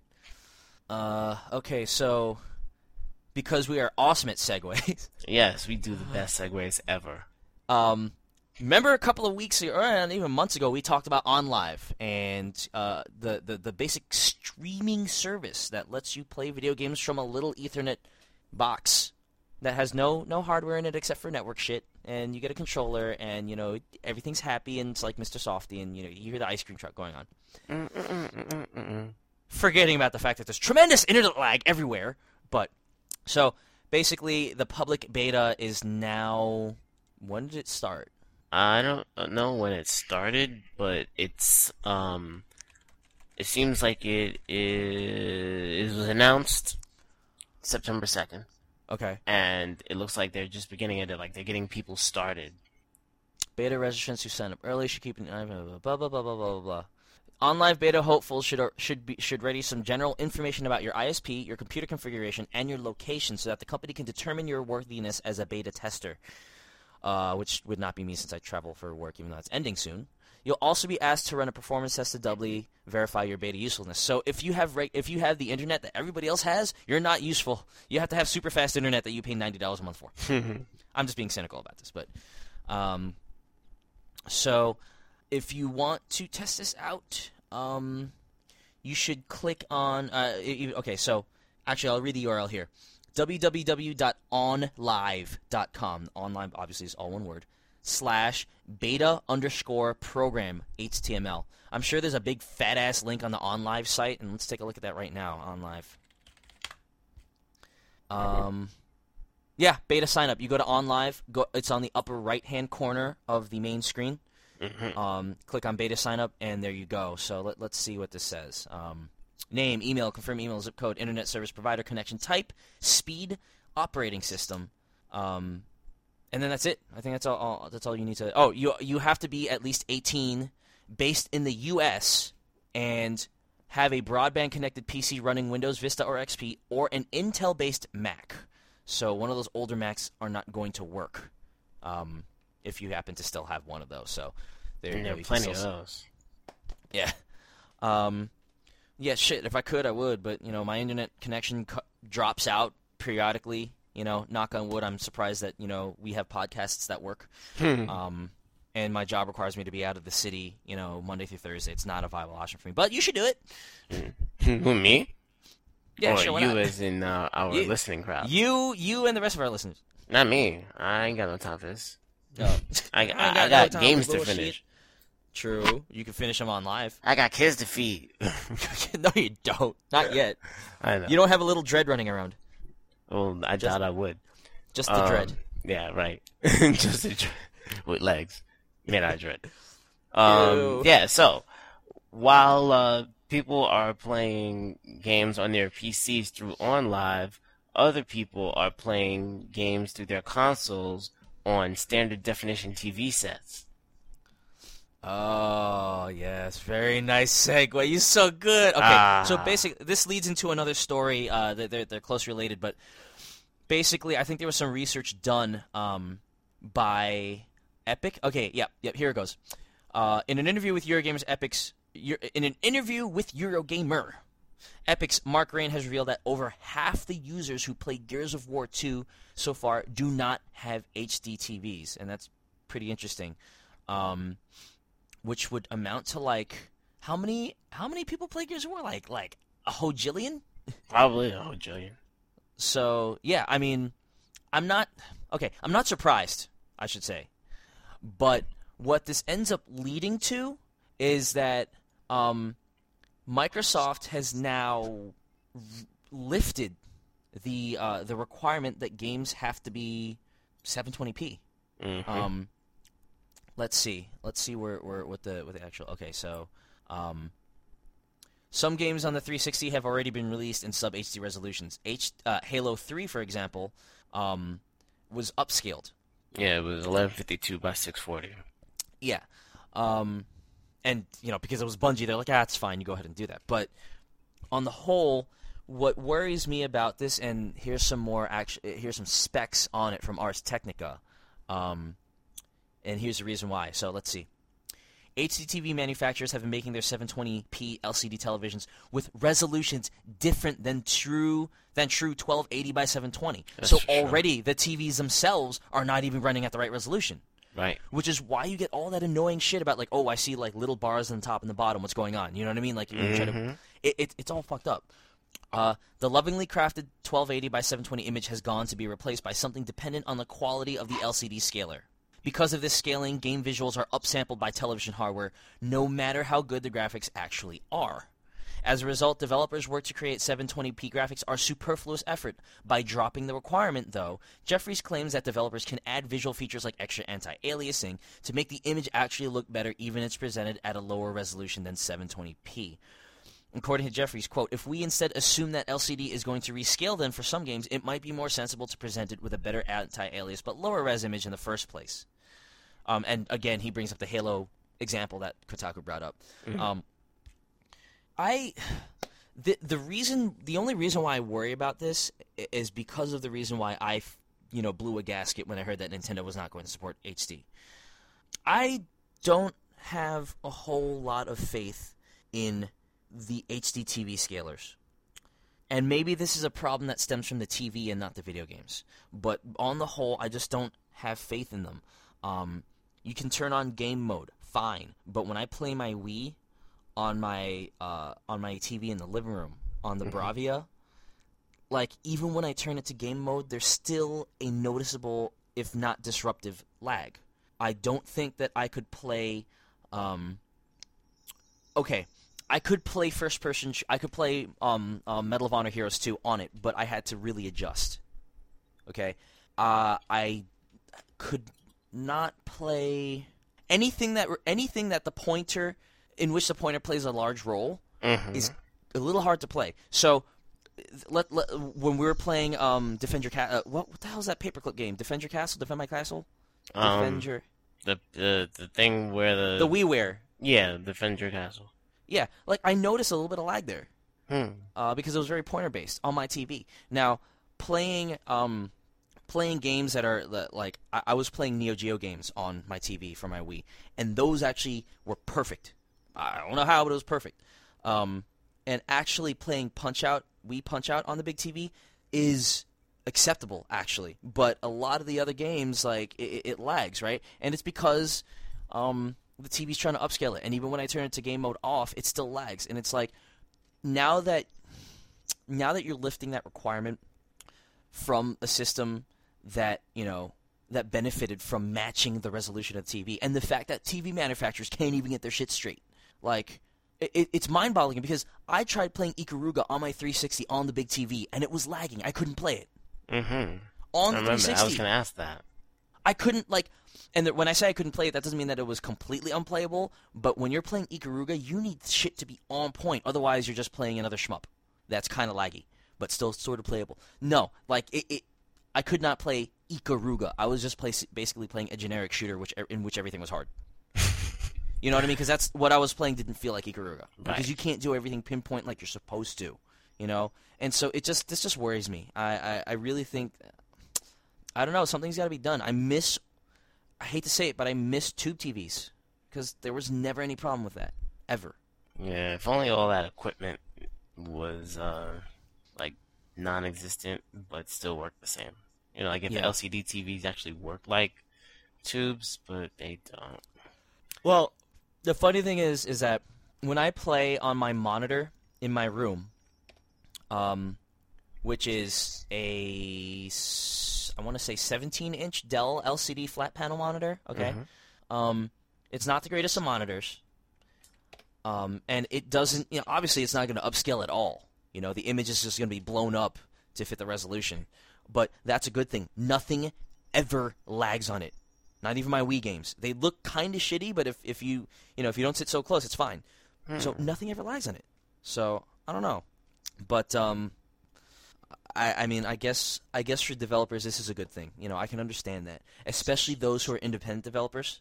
Yeah, they don't have to worry about um really pushing the technology, I guess. Um, and they can still do the tricks that they used to. Right. So let's segue into this next one if you can. Sure. Um, while people are trying to deal with upscaling on their LCD TVs, they play their Nintendo DSs and their uh, are uh, will soon be able to see a Okami sequel for the DS. Yeah, that was terrible. That was great. That was fantastic. Um, it was fantastic. Ah. Um, yeah. So Okami's coming for the DS, and the funniest thing is that I um, this is the for me. This has always been the ideal platform for it, just from an interface standpoint. because of the uh, stylus. Right, because it's a paintbrush and a stylus. Like even the Wiimote, as much as I think it's eons better than the analog stick, is still not a stylus. You know, it's just not as. It doesn't seem like it would work as well. I It mean, it, doesn't. a stylus. I- I don't a stylus. Okay, a stylus seems like it would work much better. Is what I'm saying. I believe so too. Um, so, um, and and plus, I think that the visual style of the game lends itself to uh, not resulting in an ugly DS game. Because Beautiful Joe on the DS, which was cel shaded, came out pretty well. Not perfect, but pretty well. hmm I, I would bet Um, that the small resolution makes it um, easier to Yeah. make the game better. Yeah, Looking. yeah, definitely. But um, Um, the only you thing got that, Chinatown Wars. uh, the only thing that I think that is uh, a little bit cliche about this uh, Okamiden sequel is Yeah. uh, the look. Yeah, it's still cel shaded and it's still got the same kind of environment that the original Okami does, but now everything is all uh, cute and adorable. Main character Oh, is yeah. named Chibitarasu, and Which means small uh, to the us. small little cute little dog with red paint on it, and um, the uh, the uh, basically they say um, in the article that Chibitarasu will also be aided by other characters, and to uh, reveal that one such individual will be uh, Kuninushi, who is the son of Susano, who is the swordman in the um, original game, who's basically running around. He's supposed to be descendant of the guy who sealed uh, the the big evil in the uh, storyline in the fir- okay. uh, in the backstory, I should say. And he runs around trying to do things, but he really has no power. He's a drunkard and blah blah blah. and you help him behind the scenes. And he thinks he's possessed. So uh, his descendant will be the um, the assistant in this game, and you know it's a little kid. So you got a little kid, little baby dog, and it's gonna look all nice and cute. It's probably hearing cute music, and I'm gonna love it. But it's cliche to the uh, Nintendo's kitty type Yeah. of thing. Not even just Nintendo's, but oh, we're dumbing it down for the DS. Let's make it kitty. Exactly. I mean, odds are it's probably not gonna be dumbed down, but it might. You mean you mean gameplay wise? in terms of gameplay? Yeah. Okay, yeah. So Who knows? eh, I've still I, I I still have yet to play fully the original Okami. So and I've been playing. You know, I, I think I played about an hour of it. Uh, yeah, I'm like 12 hours into it. I should get back to it, but I'm really kind of enthralled with Prince of Okami. Persia at the moment. Okami, Okami. Okami, Um, Okami, Okami. Now, Okami is a game that uses polygons because it's in 3D. What but else it's is not in 3D? really 3D because it's on a flat surface. But in Oh. 2010, Sony is going to start making its Bravias 3D. Oh. Um, Okay, now this is curious. Okay, so so explain this to me. What what exactly? Sure. I'm gonna take uh just for your reference. I'm taking the second article first. Um, the report that Sony is to ship 3D TVs and 3D ready PS3 games, as written by Michael McApostrophe on Kotaku. Um, the PlayStation Company is putting its electronics might behind 3D television technology, with the company expected to start selling fancy three-dimensional displays next year, with 3D PlayStation 3 games being ready to capitalize on the technology. Mhm. Um, so Howard Stringer is announcing the plans to invest in 3D LCD TVs, and there's going to be Sony laptop computers, PS3 games, Blu-ray players that'll be, all be compatible with this technology. There we go with uh, Sony being a hardware company. A time out Um, just for a 2nd mhm. Um, I think, by the way, that them trying to put all this shit together is fantastic because they're. I haven't personally experienced this, but I've I've heard anecdotes about how you know you have the VAIO computers and then you have the TVs and you have all all that shit like they the, the way that the organization was constructed was so ivory tower-ish that they were simply just different departments and things didn't work well together and now they're trying to make now they're trying to bring everything to work together you know the, the PlayStation I think the new PlayStation is going to take advantage uh, new PlayStation 3 the slim one is going to take advantage of um, you're going to be able to control the um, the inner the, the the GUI with either you're going to be able to control the PlayStation interface with the with your TV remote or you're going to be able to control your TV interface with the PlayStation controller or something like that. Oh, But- that was uh, being able to control the PlayStation with your Bravia remote. Right, right, right, right. And I think you mentioned that. And it's like it's just like baby steps towards learning their lessons of hey, let's work together. Let's not be Sony TVs and Sony Bravia, uh, Sony uh, uh, laptops and Oh, Sony but- video games. Oh, you mean for but in interworking the Sony with, with products? within yes within the company. Mhm. You know they they used to have problems working with each other. Like the whole PlayStation project like was Ken Kutaragi's baby, and he basically like went in and was just like, "You guys are idiots for not supporting this. You should let me do this, and here's why." And they're like, "Fine." You, you have your own little division there. Like we're not going to worry about you. Oh, because we right, and they put him in a fucking dungeon. and you know what I mean? Like it, it was very, it was not. There was a lot of verticality to it. It wasn't very cooperative across departments. hmm So to see to see this happening is I think is a very good thing for them as a company and a very good thing for us as consumers that if we happen to have the same and obviously it's so that they can get us to buy their shit. But if we do buy their shit already, why not give us the advantage of saying, "Hey, all the stuff works together." And I think that's great. Anyway, anyway go on. I'm sorry. Um, let's see. Now moving on to a uh, another article written by Luke Plunkett Plunkett. uh, a couple of days ago, later, which was yesterday actually. Um, Sony announced at the IFA Consumer Electronics Show in Berlin that the stereoscopic stereoscopic 3D will be coming to PlayStation 3 in 2010. Uh, this kind of 3D doesn't need a special quote unquote TV, but the catch is you will need a 200 hertz plus set. Um, rather, you will just need a set of stereoscopic glasses, the likes of which you've probably already used once or twice at the movies in recent years. And I have a pair in front of me right now. Uh, Hmm. Or even at a game show to play some Wipeout, which uh, they did at CES. Um, the update will come via firmware update sometime next year, and will not and will work for apparently all existing games. Apparently, hey, it's their claim, not Yeah. ours. Blah blah. I can see that. I can see that happening. Although I wonder what pure 2D games will have to say about that. Like Mm, yeah, King of Fighters, whatever, whatever. true. I mean, Um, I can imagine that the reason why it will work for all games via a patch, all 3D games at least, is that it would tap into you know the core. Uh, yeah, it would tap into the way that the that the 3D visuals are processed. And when I say 3D, I mean the polygons. I'm sorry, the polygons are processed, and like mathematically say, all right, we got to divide the color spectrum into the, this way so that when you put on put on the glasses, it comes out 3D. Right. But 2D games, uh, I don't know, they, they they don't work that way, right? They they can't work that way. They can't because of the way the the perspective. Right. I, I, I doubt it. I, I don't know how um, f- plain flat 2D images work on uh, you know a, a type of stereoscopic 3D because they've never done it. You know, all the animations are stereoscopic, stereoscopic 3D. They're made in 3D um, graphics. Uh, Right. All the movies are, of course, three dimensional because they're taken in the real world. Uh, I, I've never seen a, uh, a 3D cartoon that used something other than the red and blue right. Okay. Yeah. to produce the you know the optical illusion. Um, and this is funny. Um, as a relation to what we were just talking about before, there's a comment on here, and they say uh, the comment says, honestly, there's still a huge percentage, perhaps a majority, still playing Xbox 360 and PS3 games on SDTVs.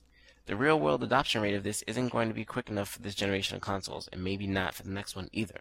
And Sure. that's that's a, a point to take in. You know, next year, as in you know, maybe this time next year, they're gonna have the 3D capability, the same thing that you you know going to the movies and watching Final Destination or Up or um, what's the other movie that they just came out with um, was Ice Age. You know, the Uh, same technology I that you're watching. think these- so. yeah, Ice Age was in 3D. Uh, the same technology that you're watching these movies with is going to be available in the home. Apparently, it's available on um, well, it's gonna it, it's going to be available on newer TVs. It's not going to be available on the TVs that we have because we don't have 200 hertz TVs. We have Right. what 60 hertz TVs. Uh, some have Uh, 120. 120. We, so, some have 120. Yeah. Right. And that, that 120 is only to facilitate the 24p. Um, but 200 hertz sets, uh, nobody has that right now. So that means you, you'll I need a new. TV, but it's not like you're gonna need a, uh, a, a 3D TV that does, you know, that's like a whole different monster. It's still gonna show you your regular shit. I would, not I would assume, but it's going to. Right. But regardless, um, it requires a new investment that maybe SD TV people would be interested in, but not next year because it's going to be like uh, you know two three thousand dollars maybe, as most new consumer hardware would be. Um, and I don't know if they were going to come out with say you know a twenty six inch, two hundred hertz TV set. They might, but they might not. That would be nice. I could put one in my room and be Mhm. all sweet and shit. No. and it, it would probably be a thousand bucks. Shit, maybe- and a regular 26 maybe inch is not. like 500. Maybe Or not. not actually not 500, 400. Right. Right. Right. So um, now we're done with all of our serious news. Let's have a couple of laughs. Oh shit. Okay, explain this Sigma thing to me. Sure. In three words, controller make jigglies. Oh god. So okay, I'm not. I haven't read this article yet, but I'm gonna take a wild guess. Um, Rachel or whatever the hell her name is in Ninja Gaiden. All right, the book. Some you know the girl with the titties. Yeah, that's Rachel. Okay. So are they saying, and you know, let me know if I'm right or wrong because I'm not looking at the story, hmm that if you jiggle the Sixaxis, all right, her memories are gonna follow suit? That's what it seems like. Are you kidding me? I'm not kidding you, but here's here's the, the, the, the gist of it from the Kotaku article. Um, according to reports from IGN and the Sixth Axis, Tecmo will give PS3 owners full control over the overflowing cups of Ninja Gaiden Sigma 2's ladies. Whether that Oh, jiggling goodness. applies to all characters equipped with massive breasts, Ayane, Rachel, and Momiji, uh, sorry, Momiji, remains to be seen, but it's probably a safe bet. We've checked in with Tecmo PR to verify that potentially game-changing information for ourselves, and we're told by reps that yes, that jiggle feature is true. Dear God, help me. So, Why? uh, yeah. I mean, I know why, but why? I don't know why, but, but, yeah. This- Sigh. There's You can't do this on 360. Uh. That, that, I think this is gonna lead to another uh, Jeff Gerstmann video of "I like boobs," I like boobs. and it, I like the last line of this. Hats off to you, Team Ninja. It would seem that the departure of Tomonobu Itagaki hasn't made you miss a step. Oh yeah, not not at all. And uh, while we are talking about boobies, Yeah, and shouldn't they put? stuff. Shouldn't they be putting this on an adults-only console? yeah, they probably should. Does one such thing exist? It looks like it will possibly. Oh my as, goodness. Uh, the trademark for the name Sexbox has been uh, filed. Wow, Yeah, we found this. Oh, I found this last night uh, while fantastic, just we were at the uh, fantastic. rock band party we were at last night. Um, but there's an article from uh, Michael McWhertor from last night, or actually yesterday afternoon. Uh, finally, we adults may have a console to call our own, one on which we can enjoy adult situations, adult language, and adult movies. fantastic. Silicon Xtal Corporation. Silicon. Uh, I guess they Silicone. meant crystal. Silicon Crystal. Uh, yeah, Silicon Crystal probably Corporation Oh, has goodness. filed a trademark for Sexbox, a console Oh. dedicated to adults-only entertainment.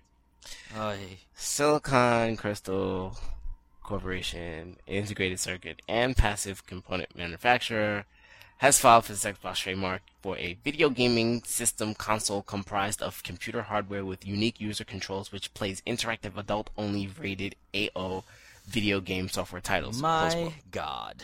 Considering there's not much in the way of AO rated titles, we're thankful for its other proposed capabilities. According to the trademark filed with the U.S. Patent and Trademark Office, dug up by Siliconera, the C- Sexbox, I was going to say C-Box for some reason, uh, the Sexbox, C is for what? I don't know.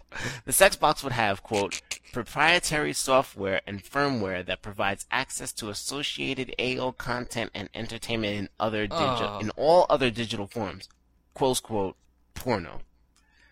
Uh, by that they mean, quote, audio, video, HDTV, DVD, online gaming, social networking, webcams, video on demand, downloading, movie rentals, purchases, stores, advertising, interactive adult communities, massive multiplayer online games, and emerging markets in one Dun, dun, or dun, any combination of these and more as technology evolves, close quote. Basically, every digital avenue through which one can enjoy porn. That Thank quote, the world com- for existing.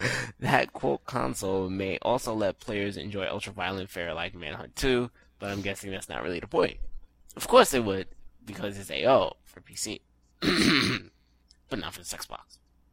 Uh, despite the headline, we'll be somewhat surprised if a Xbox is actually ever released, especially in any form resembling a console and without a lawsuit from Microsoft.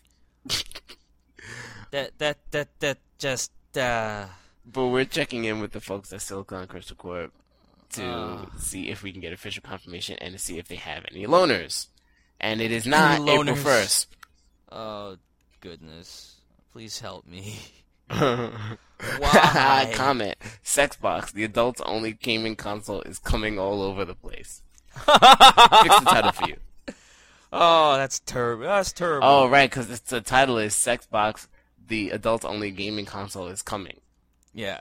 Uh huh. I didn't even get that. Uh, zing, zing, zing. Why? Okay. Uh, costume. Wait, are you? Did you? Did you look at the box? Oh no, no, that's a, a box that that's an old picture. Okay. I was Um, gonna say. That is something in Japan. I don't remember where that came from. Wait, let's see. I'm gonna click on Sexbox, the tag. It, it should be there. Uh, but it's not. Damn. Because that that I remember there was an article related to that Sexbox. Let me see if I just search for it. Come on. no. It's a. It's a. uh, For anyone out there, the the Kotaku article uses this picture of what's. It's not a sex box, but it. You know, it's it's something. I don't know where this is. I mean, I'm assuming this is some like some you know toy store. And when I say toy, I mean you know I don't mean kids toys.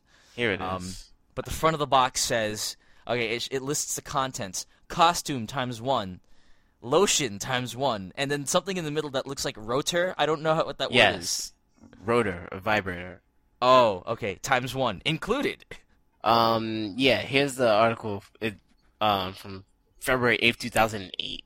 Um, not everyone needs what the sex box offers. Um, oh wait, that's a, a new core system. Let me look at the original one. Want some good times but can't afford a real 360? Japan's Soul got your back. And your unmentionables. the sex box is a bag of fun that, despite the 360 inspired trimmings, doesn't come with any controllers, or cables, or power bricks, or headsets, or even 360 console. So what does it come with then? Yes, for the cute and poignant price of 3,600 yen, $33, you get a schoolgirl costume, and some lotion, and something Aye. with batteries included they're calling a rotor, which looks like uh, a milkshake blender. Uh, Oh, what? Oh, why God. would schoolgirls need to blend milk? Oh, oh, never mind. Oh, come on, Japan. Good Why? old Japan. ¿Por qué? Oh God, I don't know That's doing this. awesome. Um, oh, the new core system, uh, where they don't have it really, but oh, in addition to the sex box, they have a Ween remote. Uh, uh, where is it? Uh, maybe they. Oh wait. Jesus. Then there are some who don't even like the sex box. Maybe they are looking for something less hardcore and more casual. Good thing the Ween remote is there to cater to those needs. Ugh. Uh, Ween is an onomatopoeia for high pitched sound vibrators make. Priced uh, 1980 yen for either Sexbox Core or the Ween remote at NSFW retailer Lamtara. And there's pictures of the Ween remote. Uh, uh, no, that's not it. No, that was a picture of the boxes. Oh my god, the box for Wii remote is uh, a, a like an anime girl in like a maid costume with her legs. Wait, are those her legs spread? It looks like she's standing up and her legs are spread at the same time. What? I don't know. Uh, but it's made by Chintendo. Chintendo. oh my god. Oh Um, God, I think I think that's a sign that we're done. Here Yeah, because uh, I don't want to describe what this thing looks like. It looks like it's got a. that shit is gross.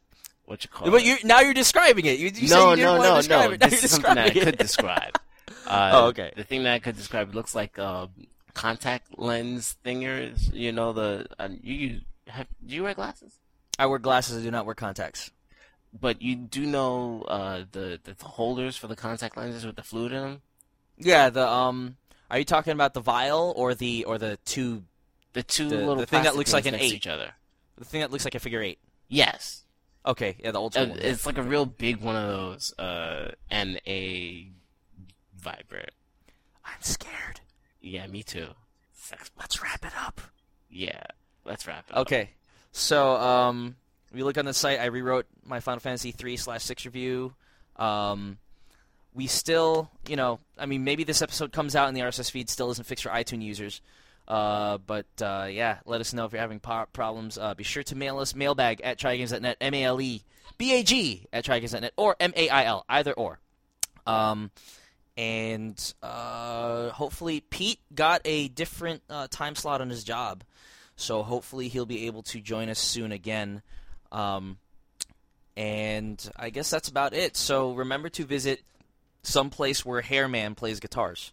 Yeah, that place would be xlm2k.blogspot.com.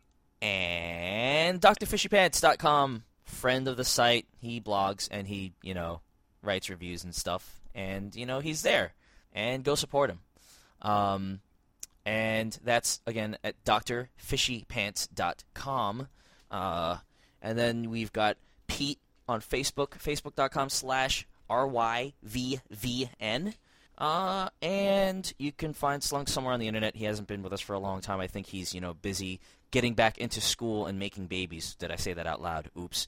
Um, anyway, uh, Tony's computer is still stricken with a virus, so you're stuck with us two idiots for now. Well, one idiot over here and then intelligent hair over there. I'm an idiot still. Okay, he's an idiot too, as well. Try, tried to save you, but so anyway, four other idiot. Contra Rebirth. Contra Rebirth is coming out. Uh, I have been your idiot, Austin, and we're gone. Gotta get down with the gangsters. Go ahead, girl, put some back and some makeup on it. While I stand up in the background and check up on it. Today.